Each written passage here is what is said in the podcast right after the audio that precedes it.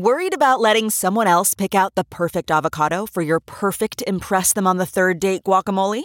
Well, good thing Instacart shoppers are as picky as you are. They find ripe avocados like it's their guac on the line. They are milk expiration date detectives. They bag eggs like the 12 precious pieces of cargo they are. So let Instacart shoppers overthink your groceries so that you can overthink what you'll wear on that third date. Download the Instacart app today to get free delivery on your first three orders while supplies last. Minimum $10 per order. Additional terms apply. Okay, picture this. It's Friday afternoon when a thought hits you. I can spend another weekend doing the same old whatever, or I can hop into my all new Hyundai Santa Fe and hit the road. With available HTRAC, all wheel drive, and three row seating, my whole family can head deep into the wild. Conquer the weekend in the all-new Hyundai Santa Fe. Visit HyundaiUSA.com or call 562 for more details. Hyundai, there's joy in every journey.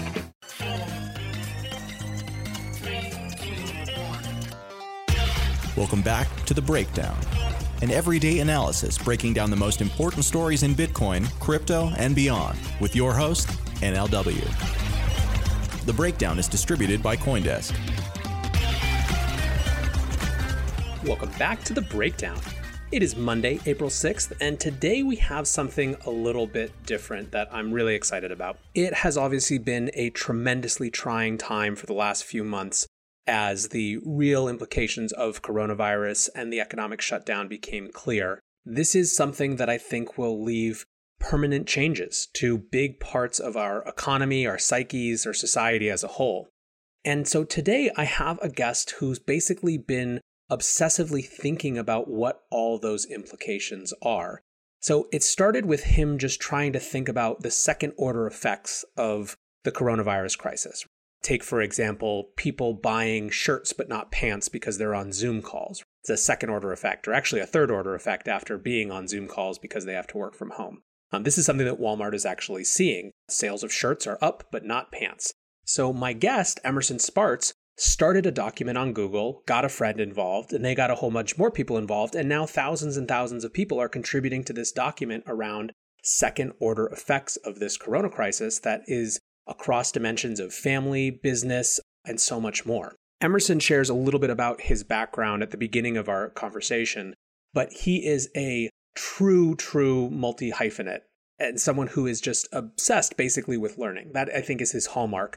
Now, he turns that into lots of really, really interesting projects. His real focus historically was virality, right? So he dropped out of middle school and started MuggleNet, which very quickly became the biggest Harry Potter fan site in the world. And that led him into create a, an entire media company based around virality and social media and understanding that. So his background is is kind of diverse and interesting, but it all comes back to trying as much as he can to learn about everything and develop new mental models. So he's kind of an interesting Sherpa or a guide to this conversation. But one of the things that makes this interview so different is that it's actually full of a lot of optimism about what happens on the other side.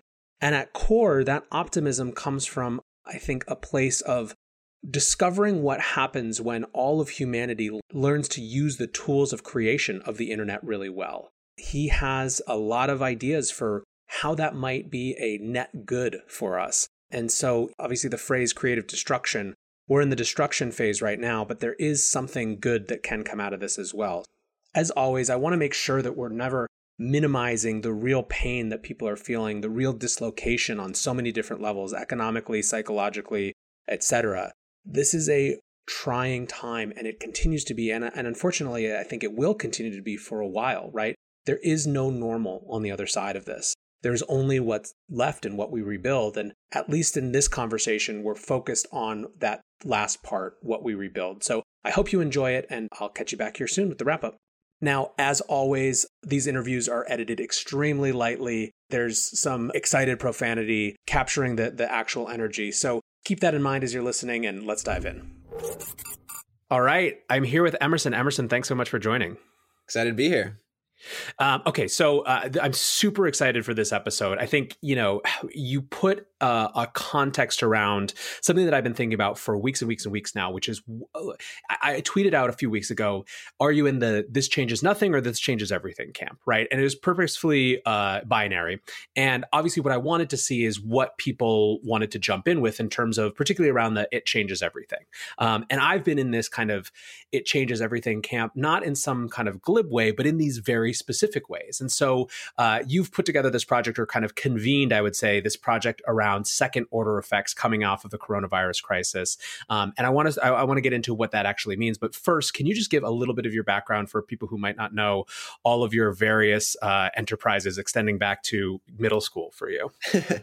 yeah, so um, I'll cover it a little bit differently too because I'm going to say a bunch of weird I'm going to make a whole bunch of wildly unsupported claims, and so if I establish a little bit more credibility in advance, uh, it'll it'll make a little more sense. Perfect. So, um, so when I was 12, I convinced my parents to let me drop out of school and homeschool myself. Month later, created MuggleNet, uh, which uh, is the number one Harry Potter website. So that was my whole adolescence was running that. Um, built that to about 50 million uh, monthly visitors and or monthly page views, and then um, and then uh, eventually I um, I decided to go to college for fun. Got bored, was going to drop out and start another business. Uh, but before I did, I set a goal of reading one nonfiction book every single day, and uh, you know, business, politics, psychology, technology. Um, uh, basically, just trying to build the most robust, um, you know, category uh, like library of mental models possible, um, so that I'd be able to make the uh, best and like highest fidelity large scale predictions. And um, so I ended up building all these different systems to maximize my ability to retain the information and apply the information. Um, and then eventually I ended up starting another business. Um, I was always really obsessed with virality. Like to me, like the ability to make things go viral was like a uh, the closest you get to having a superpower. And so I just really obsessed over understanding, wanting to understand how people think and how systems work um, as much as possible. And then I just started experimenting like crazy with different types of um, virality engines, and um, some of them worked. And then fast forward, ended up raising 35 million, did the whole you know uh, did that whole thing uh, and building uh, a uh, media company with 50 million monthly visitors. Um, and um, and so I'm excited to uh, kind of take some of those lenses and apply them to this current situation of reality in particular. Um, actually, a lot of my ideas came from studying epidemiology and virology. Uh, so I looked like the kooky guy who was like referencing things like R naught in uh, totally inappropriate marketing contexts. Um, so it'll be a, a fun, it's, a, it's been a fun confluence um, of uh, of interests. Okay, great. So perfect. This is the background. Uh, you get maybe how how Emerson uh, joins this party. Talk to me about second order effects. How did you start getting uh, thinking about this? What is a second order effect? Um, and then what is this project that that you initiated? Okay, so um, all right. So in situations like this, basically, uh, when there's a tremendous amount of volatility, so we're, we're going through one of those periods right now where um, most people think about time as happening on linearly, uh, but time doesn't really work like that, especially with markets, right? So you have periods where uh, you know years happen in weeks, and you have periods where weeks happen in years. Um, so this is one of those periods where there is there is just years of stuff happening, um, you know, in in you know every day. Um, my my actual my favorite way of or speaking of mental models, the most interesting one for this, which I've mentioned I think on the podcast before, but Stephen Jay Gould uh, was a biologist, uh, uh, looked at evolutionary biology, and he uh, popularized a theory called punctuated equilibrium. And basically, what he what he went and found is that evolution didn't happen on this continuous scale, kind of like we thought, right? It didn't just uh, just go up kind of at, at a very predictable way. There were these long periods of nothing happening, and these moments of, of explosion, right? Where, where tons and tons of stuff happened very, very quickly. And he called that punctuated equilibrium. And, and that this is a punctuated equilibrium moment uh, in so many ways. Absolutely. That's actually one of my favorite mental models. Um, and yeah, so we're going through one of those periods right now. Um, and so, like, if, if, you literally just plot out how much area there is under the curve in these periods of punctuated equilibrium, like all the stuff happens in these brief windows. So that means it's very exciting if you're the kind of person who um, likes to, uh, you know, if you're looking for leverage, basically. And and I I, I think of myself as basically being a, uh, a, a hunter for the the mother of all leverage points. Um, so I just spend a ton of time researching uh, a wide variety of different um, uh, subject areas and topics and industries, and I just look for the the you know the, the the the white whale of mispricings, right? And so these are the windows where you know you can actually you know you you could actually beat the market because uh, there there there is no smartest guys in the room who have everything figured out um, because too much is happening too quickly. Um, uh, and I say beat the market in a more metaphorical way. But anyway, so so there's this window where tons of stuff are happening. Um, nobody has basically the, the, better your, your mental model stack is, uh, the more clear your picture of reality is. And um, I've, I've spent a lot of time basically bulking up like crazy to build out this um, the stack, um, just like you would if you were a weightlifter, right? Like building those muscles um, to be able to see the world more clearly in situations like this. So just for for fun, um, I and uh, my friend Michael Simmons, um, we just started like writing down tons of second order effects uh, of, of coronavirus um, because I'd spent a bunch of time talking to other entrepreneurs and kicking around ideas. And uh, I mean, the amount of content that's coming online every day right now, I mean, all of humanity is working on this to some extent. Um, so it, it's uh, you know, people, everyone in every industry likes to say that their industry has this, you know, tidal wave of, of information just flooding in. Uh, but those now look like trickles compared to what's happening right now.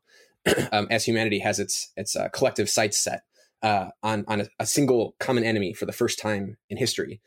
Um, so we just decided we just started um, dumping ideas in a document, and then um, the ideas list got really long, and we started sharing it with some friends, and then they started contributing too, and all of a sudden uh, it just became this this real thing where there's just thousands of people that are contributing to it um, and categorizing um, and cataloging um, as many second and third order effects of coronavirus as possible. Um, and it's really interesting because there's so many things where uh, that, that that everyone has their own kind of unique skills and experiences and windows in the world. So the, the list is getting long real fast.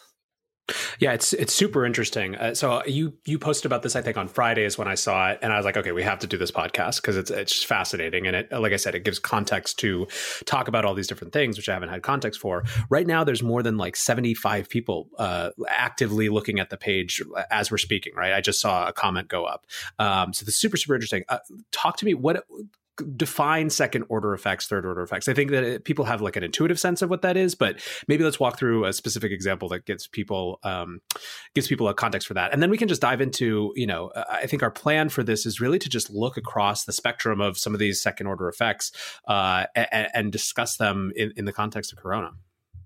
Yeah, totally. So, um, second order effects are a super useful mental model. Um, and uh, I'll just give you an example. So, uh, a first order effect would be like cars are invented so once cars are invented, then the second order effects of cars being invented would be things like, um, you know, manufacturing has a scale, or like gas stations are now created. There's accidents that suddenly happen. Um, roads are paved. You know, people were complaining about how horse manure would pile up in the streets when horses were growing, but then cars obviously replaced the horse manure problem. So those are all examples of second order effects. And then third order effects are just one further downstream um, in the causal chain, right? So as you have more accidents, there are products like car insurance that are created. As you have more gas stations, there are um, gas station networks that are created. As you have more roads, then eventually you have more highways.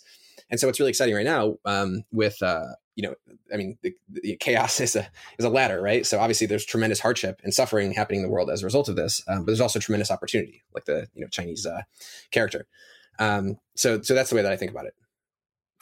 So this is a, I think this is relevant context for this. Uh, we're we're now firmly past the place, I believe, where um, we can expect things to just return to normal. Um, Balaji uh, last week said he tweeted out something that just perfectly encapsulated this for me. He basically said, I, "I don't think people understand that there's no normal to return to on the other side of this."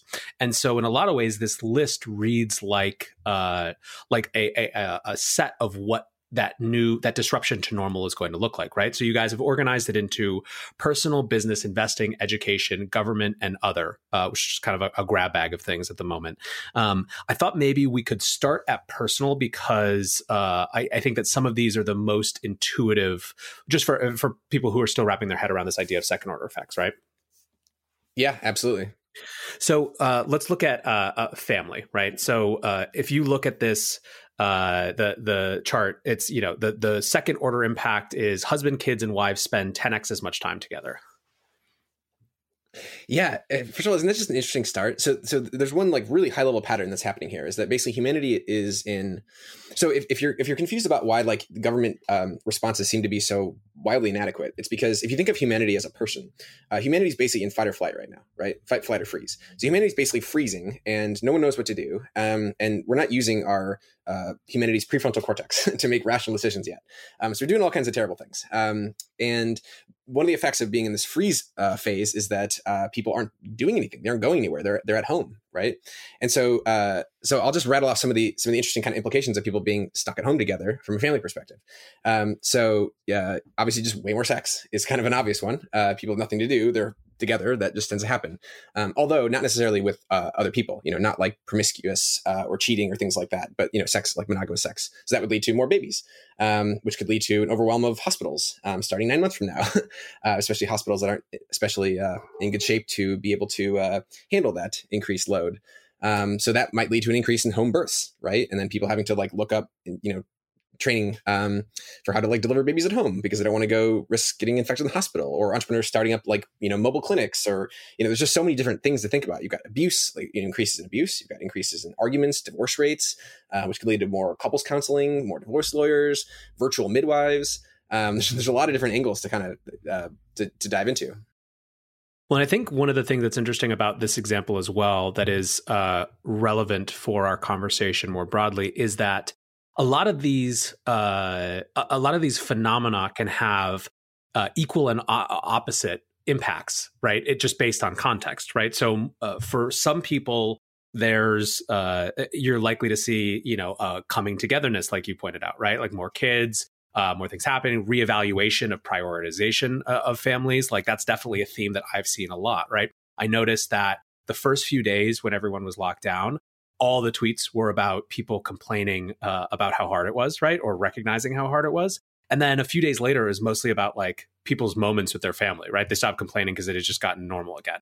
Um, and now I don't want to be overly glib about that, but that's like one set of experience. Whereas we have seen in every place um, a significant increase in uh, domestic abuse calls, right? Uh, and places like New York and France, places that have been locked down for a while, are having to deal with that. So the point here being that same context can create wildly different outcomes in these second order effects. Yeah, it's um it's like the way that I think about this is just like how so every proverb that, that you've ever heard um is uh people you know every proverb is true um because it's it basically proverbs represent compressed wisdom like ideas that have been passed on you know for hundreds or thousands of years uh, but they're not true for everybody, right? So maybe 20% of people, like if you have two opposite proverbs, maybe 20% of people, like proverb B will be correct for their situation, or like 80% of people, proverb A will be correct to apply to their situation, right? And this is a different kind of manifestation of the same concept where like you, as, as we're basically, we've taken like the global, um, we've taken all of our existing systems and we've just shaken them up, right? And so, um, one way that I also think about it is like um, there's really, really interesting data showing that when there are catastrophic events, um, it, it, forces people out of their existing routines and they're forced to explore, right? So people get stuck in these explore, uh, explore, exploit local maximas, right? Where they are just um, they're doing one thing. For example, like people, um, what happens is like you're, you're going your daily commute, right? And most people just kind of they explore a little bit to find the best way to get to work, and then they don't ever experiment ever again. And then you know they'll have uh, you know something catastrophic will happen, or they'll have to close they'll close down major highways, and then people are sort of forced to like go and experiment and try new things. Um, and then uh, fairly reliably, it seems on average, about five percent of people find a faster route than they than the one that they've been driving their whole life uh, when these things happen. Um, which is when you when you think about you take that and then you generalize that to all different types of systems at all different scales across the whole world.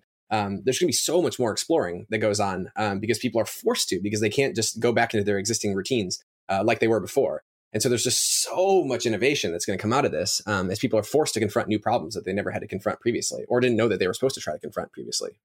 What are what are the most interesting examples of that that that, that have started to pop up on this list, or what are the domains that you find uh, most interesting from from that you're seeing from this list? Okay, so I would say like uh, ninety uh, percent of all my thinking is basically about the implications of what happens when humanity uh, merges with the internet, which is basically what's happening right now. Uh, this is a very real, in a very real sense, um, what you know uh, Ernest Cline wrote in Ready Player One. humanity is merging with the Oasis right now, as as the world was crumbling we retreated into the oasis um, and it led to a explosion of art and creativity um, and beauty and pain and struggle and all things that make humanity humanity right? So so so basically like what are the implications of that? Um, because you know as, as people had increasingly shifted a larger and larger percentage of all their energy to their internet selves um, and especially you know the younger you are the more you are right? Um, so so what are the implications of that right? So suddenly now we're in a situation where um, there's more free time uh, for ex- creative expression than you know perhaps ever before in history, and by a long shot.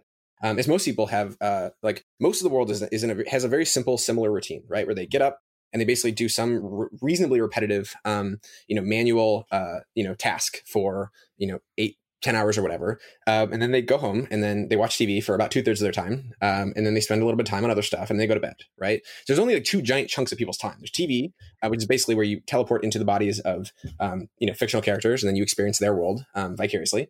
Um, or you're doing your manual tasks at work. And I happen to be of the opinion that a large percentage of all the work that humanity does um, is not productive. Um, and we could, uh, you know, like Graeber bullshit jobs as kind of ways of looking at the world. Um, and so one thing that's be interesting is like, what are the implications as we see that a lot of people's jobs weren't actually creating value for the world and were make work in various ways.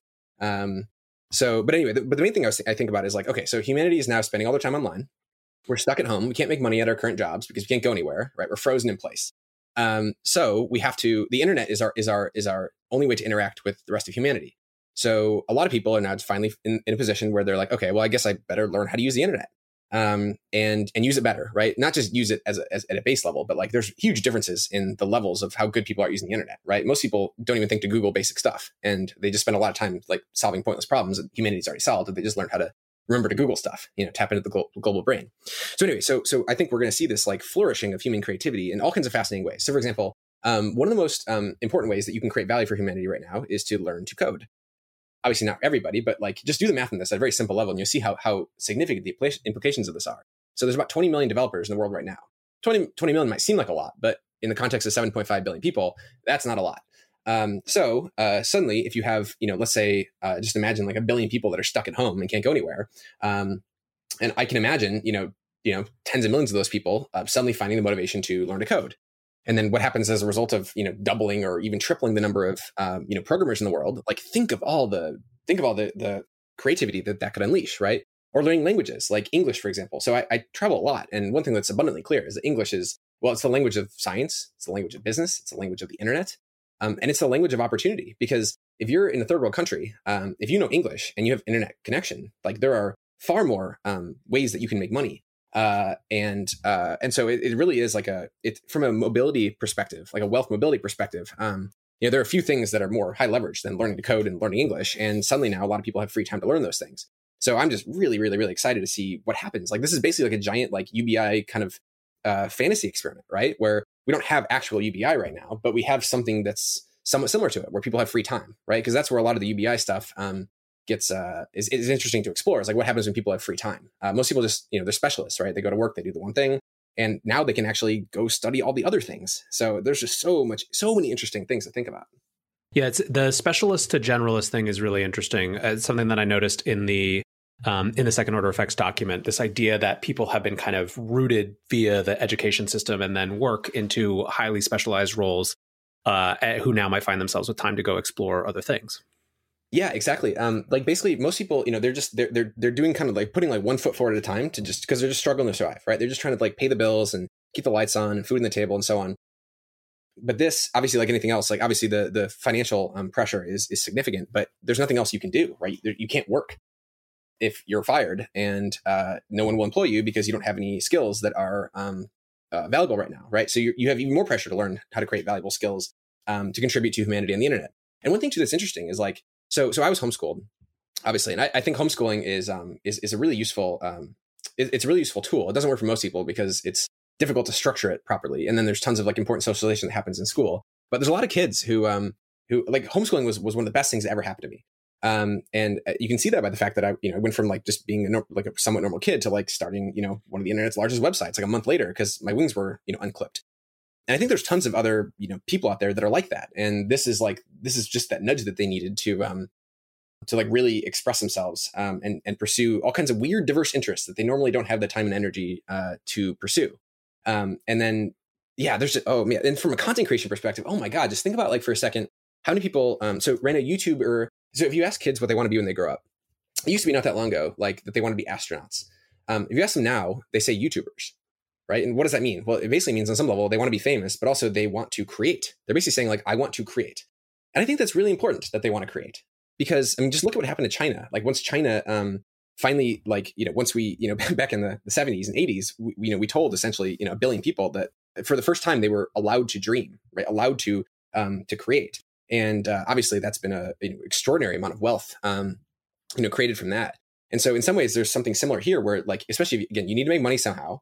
Uh, youtube is a reliable way to make money. Um, and so i can imagine you know, i can imagine millions and millions and millions of people who otherwise weren't quite motivated enough um, to you know dive into you know content creation as a way to make money and a way to express themselves suddenly you know being motivated to do that. And so i can see millions of new creators coming online which in- interestingly would actually I think have the effect of having you know fewer ad dollars. Like basically, advertisers are spending less money um, because there's obviously the economy's you know kind of shut down. So of course, advertisers are going to cut their ad budgets before they're going to cut you know other um, you know other parts of the business. Um, so I can see like ad rates going down, um, especially when you uh, factor in all these new um, content creators coming online. Um, but oh my god, the, the the types of new content we might see, and oh, it's just there's so many interesting parts of that. Yeah, it's it's taking me a lot to not start a like podcast training type business. So one of the things that's really interesting about podcasts in America versus podcasts in China um, is that the uh, there's a much more ingrained uh, like you pay for an educational program via podcast model in in China, whereas obviously in the U.S. it's primarily entertainment and it's advertising driven. Uh, but that doesn't mean that that's the only thing that it's ever going to be. I mean, podcasting is still so in its infancy as a medium, and one of the things that I think that's really interesting that people underestimate sometimes is that we have this model like okay so uh, let's actually use this as a context to bring in the, the good news and the bad news for small business. The bad news is that small businesses are being wiped out right? Like i, I mean just uh, you know i was reading dan price runs gravity payments in um, seattle. He got uh, well known for figuring out basically how to give every employee a $70000 uh, minimum salary uh, he's been in the news over the last few weeks because you know small businesses are their their primary business, right? They have twenty thousand small businesses, uh, but those businesses are just wiped out. Like it was like fifty percent overnight, stopped you know being able to pay for their services. And so they figured out basically they they they convened as a company and instead of doing layoffs, everyone agreed to a 20% cut. So they've been able to preserve their whole workforce. Yada yada yada. Really, really interesting guy, really interesting company. But he was writing that t- most small businesses have 27 days of revenue loss before going bankrupt, right? Well, what day of the, the the shutdown are we on at this point? I've heard it's even lower. Restaurants, I think, have something like 16 or 17 days worth of cash usually. Um, so you have like this mass scale extinction of small businesses, even with these loans and stuff. Like there's going to be so many people who are just hanging on that uh, that can barely come back, which I think has, speaking of second order effects, has impact on commercial retail or, or, sorry commercial real estate rather. Um, obviously a ton of those businesses are going to come back in which creates a whole new cycle of impacts. So that there's a, a whole lot of bad in that. The interesting thing about what you're talking about with kind of a, a creator economy is we're used to thinking about business models in terms of like actual businesses that have to support whole sets of teams and people. One of the things that i think is really fascinating about podcasts and youtube et cetera is that it is it makes viable basically businesses of one, you know, uh, small businesses of one for a lot more people than you would expect, you know, or it supplements income for people, right? Because with a niche audience, right? Like al- almost any interest in the world, if you're a really great podcaster, you can get to 50,000, 100,000, 200,000 people who download it, right? Which is absolutely enough. Uh, uh I mean, uh, ad ad cuts, uh, ad price cuts notwithstanding, to support an individual person, right? That's, that's probably more than most average jobs. So there is like this interesting uh, the, people i think underestimate the, the viability of the business model of content um, for really really niche areas. Yeah it's it's um it's like the perfect quarantine business because you don't have to uh, normally you know if, if let's say hypothetically you wanted to make uh, $30000 to to you know to, to get by um, in a normal business uh, well here um, well, what, obviously the distribution cost being zero make it such that you can afford to and also the startup costs are so low because you're just making content um, so it's just such a no brainer for people to explore. Um, to it, uh, one thing that's interesting too is like so in thinking about second order effects of something like this. So it's, it's just gets really overwhelming really quickly. Um, especially you know if you change the assumptions of your model just a little bit. So for example, if you assume okay, the economy is basically completely shut down right now, and what that means is that no one's leaving their homes, which means they're not going to work, which means they're not making money. So um, if you want to if you if you want to um, systematically um, catalog all the second order effects, um, so what I started doing was I just started like literally imagining myself driving through um, the city and just looking at all the restaurants and all the businesses that I had already memorized from where I lived in Chicago um, and in San Francisco. And then just you take every one of those businesses and you're like, what if they didn't exist? Uh, or like, what happens if they didn't have money, right? Because I mean, what's going to happen here, like you said, with 27 days cash, right? Is that basically um, just like any other market, right? The weak hands get shaken out, you know, first, right? And obviously, with just-in-time supply chains, um, one thing interesting too about just-in-time supply chains is that they exist at all scales. It's not just inventory. Like um, and this is one of those like anti-fragile shocks that just that causes you know all the the the most fragile members of the population to die. Um, so um, so there's just going to be oh man the number of opportunities for like new value creation as all those existing players get get shaken out is just really really really interesting to think about. So let's talk actually about the uh, manufacturing and supply chains. I think it's actually a bridge to you know uh, one thing that I want to be careful of is not being like you're you're basically firmly on the creative side of creative destruction, but we're like that's what you're thinking about, but we're living through the destruction, right? And I think that part of the reason to spend time focusing on the creative side is to help people figure out it's almost like getting a preview of the future and, and figuring out what it's going to mean to make better decisions in the short term. So, one of the things that I've been thinking about a lot, and I, I'm sure you've seen this too, is this is creating a major shift in people's thinking around uh, around manufacturing supply chains and uh, just globalization in general, right? You have so many people from you know blue states, red states, whatever, who are like, you know what, we actually probably need to be able to make things here. You know, like the idea of having entire sets of uh, of goods that are important be made exclusively other places seems not to be working right now. Um, and the interesting thing is that if that gets operationalized, right, uh, you know, there, there's so many things that I think you're likely to see, right? Government creating new incentives to manufacture here and all this sort of stuff, right? Um, what people actually work on might also change, right? You know, I, I don't necessarily think that it fundamentally ends the gig economy and side hustles and things like that, but you're going to see a lot more jobs of people actually building things, right? And that's going to have its own impacts in terms of what decisions they make about education. I, I think one of the one of the players it feels to me least likely to come out of this well is higher education. yeah, could not agree more with that. Um, because it's also interesting thing. First of all, here's a really, really interesting fact. So supply chains have been so fragile for so long that um, I was I, so when I first like started considering the implications of just-in-time supply chains um, and the coronavirus impacts of it, and uh, I was I was by the way I was panicking back in like mid-January about all this. Can you define just-in-time supply chains for people too? Oh yeah, basically uh, it used to be that you if you had a manufacturing plant, you'd have like piles of there, so that if your supply chains uh, for whatever reason couldn't get you stuff, then you could just still keep operating, right? But um, as technologies like the shipping container were invented um, and became popularized back in the 70s, um, costs to ship things globally um, pl- plummeted, right? Shipping costs went from like, let's say 50% of the cost of the product down to 7% uh, if you make it overseas. So what happened was obviously people just moved their manufacturing to whatever the cheapest place in the world was to make it because it only costs 7% extra to ship it, you know, across the oceans. Um, so the result was that people didn't store inventories anymore because why would you bother store inventories if you can just order it from China and it's there like five seconds later, right? So the result is that we we were able to move much faster because we had all these all this um, energy stored as as inventories, right? You again, you have a pile of like stuff at your manufacturing plant, but that pile of stuff isn't creating value for the world, right? It's potential energy. Um, it's not until you actually manufacture it and people are using it that it converts into kinetic energy uh, where it creates value, right? Same thing with money, right? Money that's sitting there not being used is potential energy, but once that money is loaned or spent, it converts into kinetic energy and it creates value, right? That increases the velocity of money, which increases wealth, right? And the faster the money moves, the more wealth is created in general.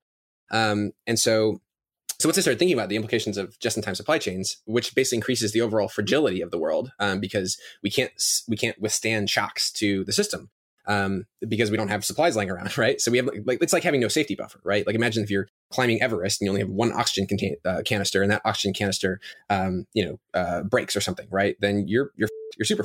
So you need to carry extra ones with you, and we basically got rid of all of our extra oxygen canisters um, because of these technologies. Uh, which means that a lot of you know businesses are going to go under um, because they didn't have the reserves to to get through it, right? Um, so this is just a reminder of the importance of having those um, reserves and also having um, robust systems built. So for example, um, so even the supply chain. So I started like just consuming a bunch of supply chain content, and I was going through all the trade websites and listening to all the podcasts, and like they weren't even talking about supply chain implications. Um, most of them weren't talking about supply chain implications until shockingly late. Um, after it was already to me abundantly clear that supply chains were going to be a huge, huge, huge problem uh, moving forward, uh, which just shows like how little uh, uh, you know energy was was really put into thinking through the implications of these things and how not ready humanity was for all this. Uh, which is why Taleb called this a white swan, right? Because like pandemics have been a thing humanity's been dealing with since forever, like actual forever. and you know, if you were paying attention, you would have noticed that you know the CDC had a budget, you know, a couple billion dollar budget, which is embarrassingly small, and um, that uh, that that something like this was was just bound to happen. It's just a question of when and what scale. And thank God this isn't Ebola or smallpox, right? Because we're going to get through this. It's going to suck, but like we're going to get through it. So pandemics historically obviously are correlated with cities, right? Rise of cities, more population density, more people. I think cities are another really interesting thing to consider in the wake of this idea of, you know, your first point of the internet merging with humanity, right? Now, I say this as someone who lived in Chicago for a few years, then was in San Francisco for a decade, and now lives in the Hudson Valley, right? A couple hours outside of New York City. And that was a really intentional life decision uh, to be like rooted in the geographic empire of one of the most important cities in the country, but also uh, decidedly away from it, right? And, um, and and, that was a, a decision that came from just a personal bias and like style of life decisions, and also from the fact the viability of as basically an independent, you know, consultant, content creator, et cetera.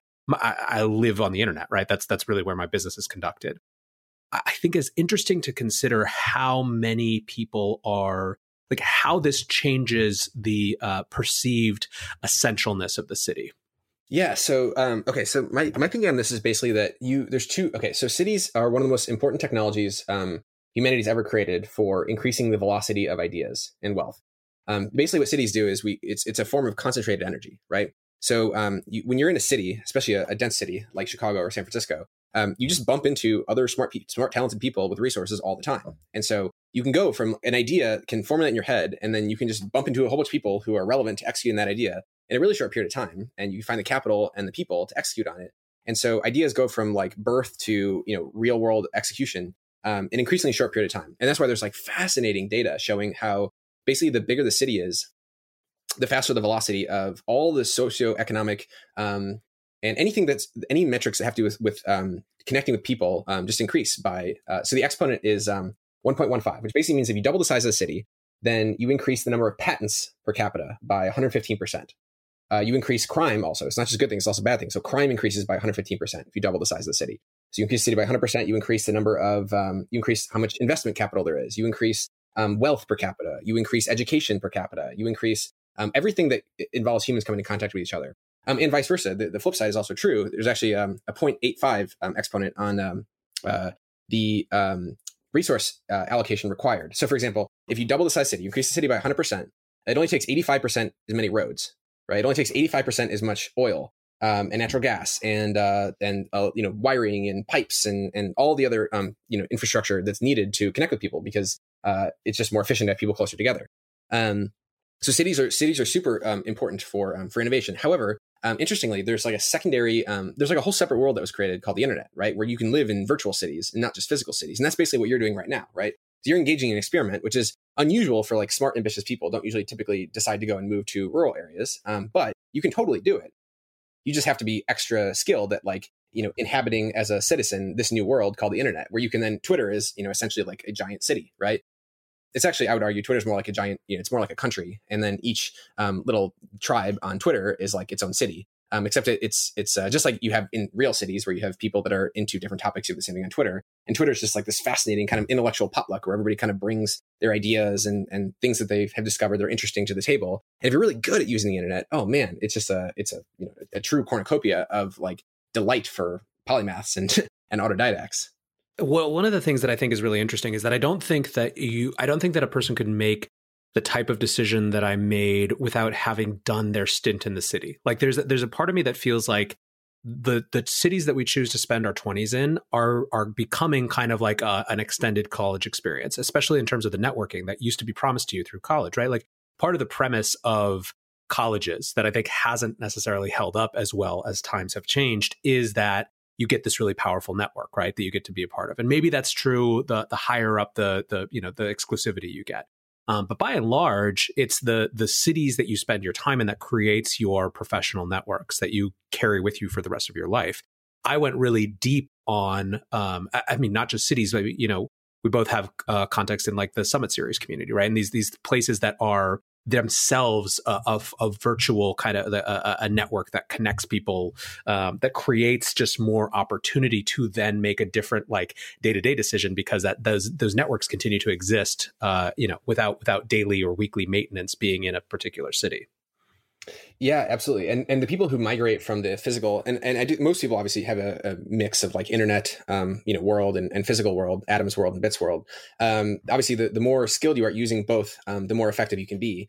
Um, but you can totally just use one or the other. Um, and many do, right? Typically the older you are, the more you lean on the atoms world, and the younger you are, the more you lean on the bits world. And it's pretty clear where humanity is heading right now. Um, one thing I think is really interesting is seeing how humanity is organized um, to fight coronavirus. Um, so as governments, you know, move slowly and plod and um, bungle things. Um, at the same time, I've never seen. So I I, I hang out in um, certain activist um, circles, and I just watch how how how the organization movements happen, and I, I try to intervene when I think um, there are opportunities to do so uh, that are high leverage. Um, but oh my god, the number of the number of, of, of different organizations I've seen spring up just in the past couple weeks. Um, how many different individual people have like become entrepreneurs overnight, um, coming up with either novel techniques to create masks or ventilators or you name it, right? Um, I know people have been reaching out to me, like wanting to help, wanting help with with their projects, and um, just seeing like infinite discords and telegrams and email lists and like Zoom calls and using all the new technologies that humanity has. Um, you know, these technologies have been around for a while now, but but just the scale at which humanity is using them now as tools to think together. Um, it, it, it's like it's it's I sort of just kind of imagine it like you know everyone so you know there's humanity has seven you know 0.5 billion neurons right? We're all neurons in the collective global brain. Um, and this is just this is one of those giant shocks that's like causing us to like reform all these new connections um, and use all these new tools available. It's just one thing that's crazy is like how many people have like gotten by in life so far not figuring out not knowing how to use um, these technologies uh, to engage and now everyone's basically being forced to um, and the result is that like as humanity as as you know let's say that 20% of humanity was just pretty bad using technology. Um, they would you know a bit here and there right? But but generally you know good old fashioned handshakes and you know looking in the eye kind of um, people right? Um, and now they're being forced to use this technology and they're and like i can see it with my parents for example like my mom in particular. My dad's always been excited about new technology but like my mom is like now suddenly like really starting to be really motivated to embrace these technologies. Um, and it's really interesting to just consider what, what the implications of that are because each of these technologies are basically thinking tools. They're all extensions of our mind, right? In the same way that the phone is like an extension of, um, you know, of, of your mind because the phone is your gateway to humanity, right? So you can think with 7.5 billion people every time you pull out your phone. Um, and your computer is obviously the same thing. And, and, you know, like the screen is like an extension of your eyes. And, and so it's just, it's really, really, really fun to, to think about what that means. One of the interesting implications. So I, I agree that I, I've also seen, uh, you basically have people who thought that they were generationally um, exempt kind of from needing to care about technology or just you know uh, whatever like the the basically our parents and our parents parents who uh, you know used the very barest minimum but who are now discovering these tools and discovering that they're uh, fun, they're interesting, they allow them to do things, etc. Right? They're no longer intimidated by them. They've been forced through that fear barrier. I think that this is uh, uh, one of the things that I worry most about in this uh, on the other side of this scenario has to do with retirement and retirees.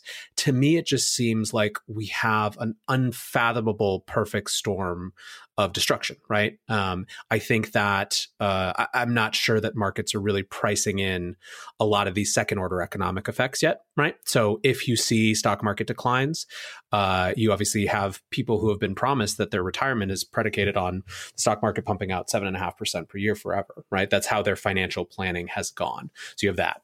Uh, for folks who have um, invested in real estate, uh, which is at you know was previously at all time highs, right? You are going to need to start selling that at a time that no one's buying, no one's able to buy, right? Millennials not being able to buy real estate just got an even bigger knock to it. Let's say that some need to get other jobs. Well, you can't get jobs because a lot of them are being automated away, right? I think that certain types of uh, quote unquote low skill jobs, right, the the checkout people, uh, et cetera, are just going to be this would be a, a, a, killing blow for them, right? Because people will be concerned about uh, actual health outcomes, and then you have probably continued restrictions on senior citizens as we deal with kind of rolling waves of this over the next couple of years, uh, which seems like anyone who's plausibly looking into how the economy comes back online, you know, is is thinking in those terms. So it's kind of this like very troubling set of things. Um, and I'm not sure. I don't know what the path to. Uh, I don't know how the internet solves that, but I do think that at least there's some potential in the fact that, like I said, or you know, you said we're kind of over this uh, fear barrier, and people are discovering these tools. Yeah, it's it's um so one thing that's gonna be interesting to think about is like what are the implications from an inequality perspective? Because I happen to be of the opinion that we have plenty of money to take care of everyone uh, if we're better at organizing the resources we have. Now, as far as how to do that, well, that's much harder, right? Um, and I tend to side with the simpler, more straightforward solutions like UBI um, versus like trying to do top down, really complex bureaucracies required to integrate uh, and you know distribute the resources. Um, but um, it'll be clear. I mean, it's, it's, going to become increasingly clear here the necess- like the necessity of doing that um, because people need to pay the bills and they need to keep the lights on and they need food. Um, so one thing, so so uh, there's a really great book called called the Great Leveler, which basically that there are four separate um, inequality um, leveling um, shocks: uh, war, famine, or no, war, plague, uh, revolution, and state collapse.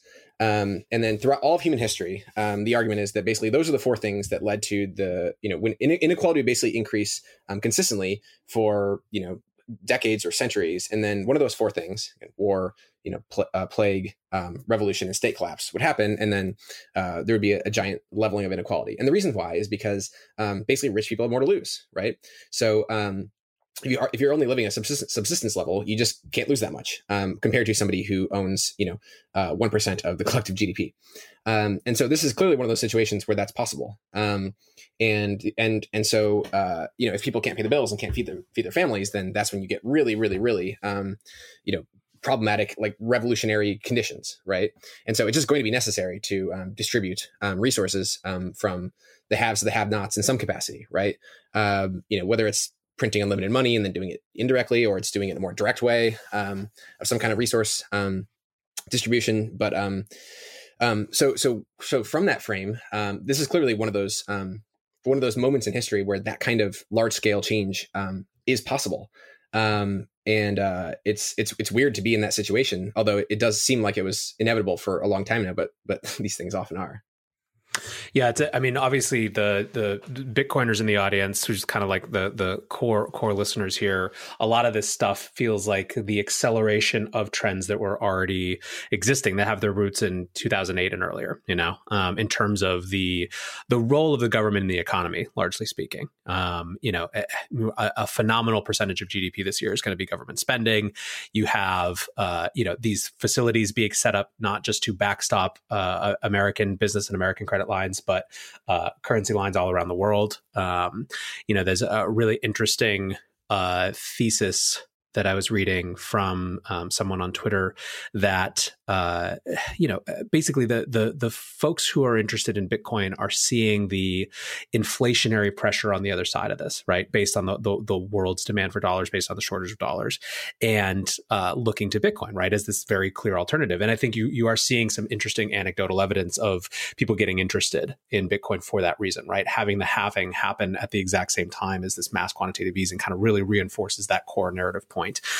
Uh, but someone pointed out that it may be, you know, the other thing that we're seeing is uh, uh, USD pegged stablecoins have uh, exploded this year, right? Significant increases, billions of dollars of new inflows, right? New new new stablecoins created, and it may be that part of that is uh, is not kind of you know U.S. hyperinflation or anything like that, uh, but actually um, people uh, around the world, right, who are in less stable monetary regimes who want exposure to cash who can't get in.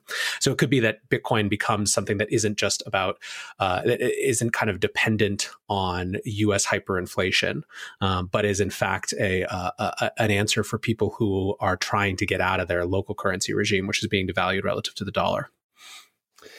Yeah, I mean, one thing that um, that always pops in my head in these kind of situations. So I, have spent a lot of time being very wrong about trying to predict uh, future price movements of um, of cryptocurrencies. Uh, although fortunately, I've gotten the the macro uh, trends largely right. Um, but uh, basically, okay. So in times of extreme um, chaos like this, we're in a, a period of um, extraordinary punctuated equilibrium.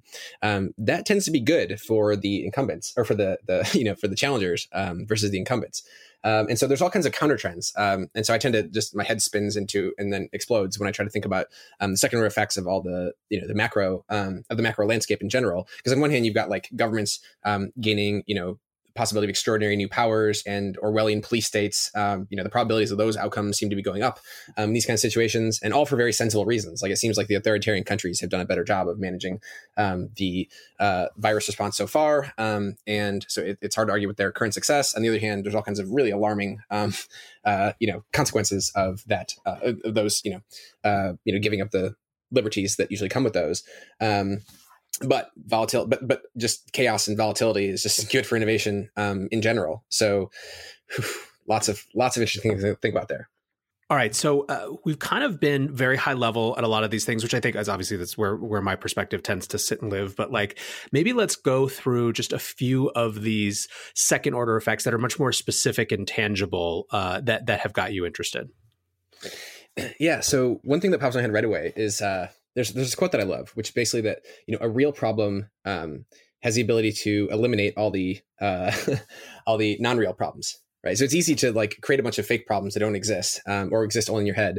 Um, and, and this is true at the humanity level too, right? So there's a bunch of like prob- like low leverage problems that we might be focusing on, and this is one of those shocks that forces us to confront the real problems, right? Um, and so, so, some implications of that are things like okay, so um, you know we have we have an economic uh, freeze, which leads to a decrease in fossil fuels, right? So we're going to get all kinds of really interesting data on what happens if you just shut down the global economy. Um, and we're going to be able to make new decisions with that new data on like what the best interventions are, right? Like how do we allocate resources efficiently there? Or like social distancing. So right now, you know, we're, we're all engaged in social distancing. Um, but in some ways, that's that's not true. What we're actually just doing is physical distancing. Uh, we're not allowed to be in person together, but we can still be social. Um, so again, we're having to use all these new tools, um, and so we're getting all these new skills using these new tools, um, and that leads to interesting new um, behavioral patterns too. Like you can't see people in person, then you're using technology to connect with them, which means that you you might connect with very different people than you would otherwise, right? You might talk to the same five people on a regular basis, like every day, um, but suddenly you're hanging out on Facebook more, and you're like, oh, maybe I should connect with these old friends because they're there. I see them on Facebook, right? Um, or things like uh, you know, like okay, so loneliness, right, is, is, is, an obvious problem. Mental health. There's gonna be all kinds of mental health issues that happen as a result of this. Um, you know, the more resilient you are, then the more likely you are to do well in a chaotic time like this. But you know, there's lots of people that are struggling for all kinds of different reasons. Um, and so one thing I can see happening is that, you know, if you are feeling lonely because you're isolated, um, as many people are, um, and you're not as uh, good at or as comfortable using technology to connect socially with other people, then you have to get that social need met some other way. And one way of doing that, that I think I can see hundreds of millions or billions of people doing is just leaning more heavily on relationships with fictional friends right? Like characters in TV, movies, books. Um, these are in a very real sense like real friends of ours, right? Um, because when you're reading a book, um, you, you you really are teleporting into the story. Like you are teleporting into the protagonist, and you're seeing the world through the eyes of the protagonist. And so the protagonist friends are your friends, and so on. And then you, for, you obviously you stop reading the book, and then you forget about it. And you go back into your normal body. Um, but what one thing that can lead to is basically lines increasingly blurring between you know your internet friends and your fictional friends and your real friends and so that's interesting to think about because that that seems like an inevitability um, if you think about like the overall trajectory of, of technology throughout time. Um, and uh, just like how I remember a long time ago, I got confused back in my Harry Potter phase. Like I kept getting confused between fan fiction and like canon in the Harry Potter world, um, and it was really embarrassing. Um, and that was like a really narrow version of it. Um, but like this is this is how like a lot of Black Mirror episodes start, which is obviously depressing to think about. But obviously, Black Mirror is is designed to be cautionary tales to force us to think about the role of technology and how to not fuck it up. Um, and so we can we can learn a lot of those lessons and make sure that we we build the technology to be able to um, you know keep these relationships healthy and um, and effective. Um, but it's going to lead to a lot of innovation in those things. I mean, it sounds like uh, there's if I had to pick like a meta theme in some ways actually let me let me take it from this angle. Uh, the end of these podcasts i've been asking everyone uh, kind of like you know reasons for optimism reasons for pessimism. And i think that it's very clear just listening to you that uh, you have a lot of optimism coming out of this. And in some ways it feels like the the the the sum you know the tldr is when the entire world joins the internet and learns how to use the internet some amazing things could happen yeah, exactly. That's the best way to put it. And part of the reason I'm optimistic is because, well, I'm an entrepreneur, so you just have to be kind of pathologically delusional uh, about uh, how great everything is, or you would never take the insane risks that being an entrepreneur uh, requires. Also, people are so depressed right now um, that I feel sort of a, a moral obligation to uh, to try to um, help you know counterbalance that um, the panic. Um, also, I already went through the panic myself, uh, as I have been uh, thinking about this for a long time. And um, and yeah, so so basically, this is the, so as humanity merges with the internet, the implications of that are that so for example, some people say, oh, this is going to lead to increases in nationalism, right? Because now we have to um, we have to huddle up, right? We can't have open borders because open borders lead to more um, you know migration and um, you know foreigners coming in with their diseases and stuff, which is totally true. That can totally happen. Uh, but a lot of people spend way too much time thinking about physical borders and not enough time thinking about non-physical borders. Um, so physical borders are a very real thing. Obviously, countries are like very real entities, and, and there's relationships between countries, and there's people and ethnicities and groups. Um, but but I think it's actually um, what people miss is like thinking about the other kinds of borders. Like there's you know we're connected in all kinds of ways that are very real. So for example, there's any given moment there's about five thousand cargo ships you know traveling the world um, taking stuff around right? And each cargo ship has like thousands of individual containers in it which is like basically thousands of individual trucks uh, on each cargo ship. There's 300 undersea cables connecting every you know island in the world to the global brain right? And so in some ways um, and and you think about all the other ways that we're connected too via like pipes and wires and and all, all the infrastructure right that we can't see that's invisible. It's below the ground right? Or it's electromagnetic infrastructure uh, that's also invisible to the to the human eye. And so as a result of this um, humanity learns how to think together um, and how to create together. Um, as like it's really easy for especially again you see this a lot when you travel like people get in these little bubbles right? And they, they have they see the same handful of people every day they do the same things every day and their their whole reality is very local right? It's very like within a 200 yard radius of their where they wake up right? And then maybe another 200 yard radius of where they go to work um, especially in poor countries uh, where they don't move at all right? They don't even leave their village. Um, and so this is the first time that a lot of people are going to be moving. Um, now they're not going to be moving their bodies but they're going to be moving their minds.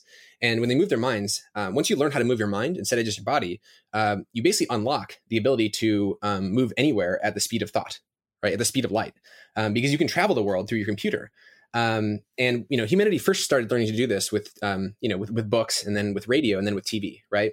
And so you think about like what is local to you, like the people around you. So it used to be that you know the people around you were the people you could literally see with your physical eyes, right?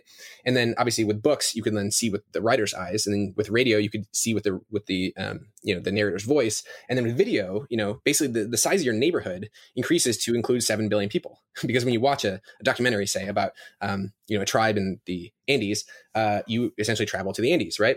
And so, um, and then the internet obviously is the first tool that's that's two directional, right? Because you couldn't really, um, you know, there was only one directional conversation between the content creators and you in the other three mediums, uh, but the internet is the tool that lets you um, contribute to humanity.